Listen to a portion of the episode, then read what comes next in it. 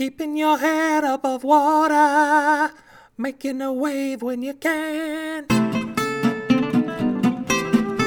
Hello, my hurly burlies. This is your Elizabethan hefty host, Matthew Sanborn Smith, and his huge Grant podcast, Beware the Hairy Mango. Yes, I know Macbeth was Jacobean. You're missing the whole point. Son of a bitch, we made it. It's the last day of Mucho Mango Mayo 2013. I know you're all saying, aw, but I'm saying yay. Today's story is all about what you did for love. Kiss today goodbye if you must, but you can't regret where you kissed the pool man. Pool Man by Matthew Sanborn Smith. You know, people go through a lot of changes during puberty. All sorts of things start coming out of your body, like new hairs and juices and coins. I may have been unique as far as that last one goes, and it was Buffalo Nickels if you want to be nosy. But Reuben's pubescence was even more uniqueier than mine. Because over the course of Reuben's 13th year, his head slowly transformed into a glass fishbowl, complete with the fish.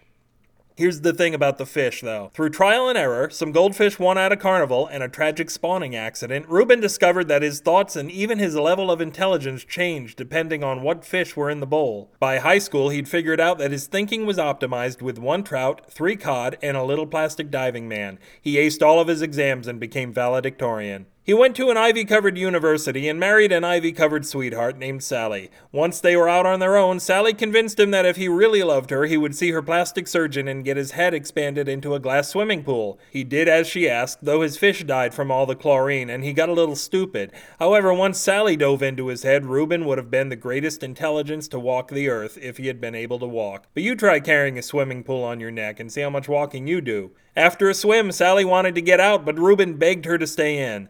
Suddenly, the answers to everything were coming to him. Reuben was figuring out a way to solve world hunger and end all war. He figured out how to solve not one, but two Rubik's Cubes, as long as they were set exactly the same way to begin with. I'm getting all pruny, Sally cried. I'm saving lives here, Reuben shouted, and it didn't stop there. Reuben figured out that a chinchilla turned inside out was three times more efficient than a chinchilla the plain old boring way, and how his army of reversible chinchillas could replace nuclear power, not just here on Earth, but in the sun itself. In fact, a Jupiter sized sphere of skin side in Chilean rodents would not only allow him to finally move the Earth out of its confining orbit, but would fill the mouths of all creatures everywhere with the taste of the greatest cheeseburger. Reuben! His wife's scream shook him from his reverie. Using self psychoanalysis, Reuben was able to look inside his own head to see his wife tangled in the very ivy that had first attracted him to her. She was unable to swim and would drown unless he acted immediately. Sacrificing himself, he tipped his head to one side like a dog that has just seen you do that thing you do with your lips, and his head shattered against the ground, spilling out all of its contents. Such was the end of poor Reuben. At the funeral, Sally was comforted by the little plastic diving man with whom she had grown quite close over the course of her long, long swim. The two of them got married, and Sally convinced him to see her plastic surgeon and have his diving suit expanded into a full sized submarine.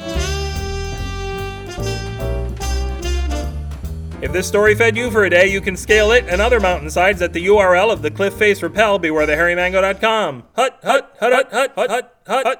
Mumble huskily in the comments for this post or sell or email me and we'll clean out our colons at Matthew at bewarethehairymango.com or join me in a dugout clearing rhubarb at bewarethehairymango at gmail.com. Now, just to be clear, I'm cleaning out my colon by eating the celery and letting nature take its course hours later. You can do it however you want, but I don't ever want to see that celery stalk again. When we're on holiday, the SF and SF signal stands for Samuel Femins, the cross-dressing Mark Twain impersonator who entertains the entire SFSignal.com staff on our riverboat gambling cruises. Once I discovered she was innocently abroad, I invited her back to my stateroom, but she refused, and I went to the men's room where I was reduced to a quick Connecticut Yankee. I so tried to work Pudd'nhead into that bit. If you dug Mucho Mango Mayo 2013, donate a dollar through the cute as a button on the homepage. The mango wants your money to save up for my new toupee, so I'll stop spit pasting his shavings onto my head. If he can't get your help, he's threatening to sell his little fruity soul to the devil for my man wig, but then there'd be hell to pay. Tweet the replete that all the full-bellied ladies follow me at twitter.com slash up with gravity. I mean full bellied with food, not with babies.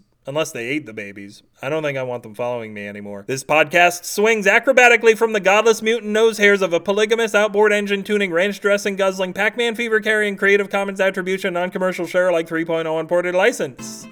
Here at the end of May, I want to thank all of you people for your support of the show, both financially and well wishingly. I swear to you, I would have quit this years ago if you guys didn't dig it so much. If you can't swing a donation, don't sweat it. Drop me a line because a kind word is equally awesome. And what too is awesome is for you folks to tell like minded people about the podcast so we can grow the Mango Coast Guard and swallow the planet. Let's spread the love all over the world like a nasty jam sandwich. Now I'm going to drop off the face of the earth for a couple of weeks because there's jam and Coast Guards all over it, and we'll resume our regular twice a month schedule on June 15th. And of course, there's always next year, even though thinking about it right now makes a little puke come up in the back of my mouth when we'll do Mucho Mango Mayo 2014. Holy shit. Good night.